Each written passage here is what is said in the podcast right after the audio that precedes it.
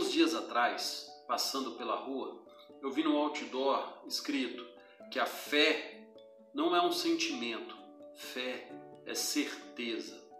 Eu creio também nisso plenamente, até mesmo porque quem vai comprovar isso é a própria palavra de Deus, em Hebreus capítulo 11, verso 1, que diz que a fé é o firme fundamento das coisas que se esperam e a prova das coisas que eu não posso ver. O momento que estamos passando é um tempo difícil, sei disso.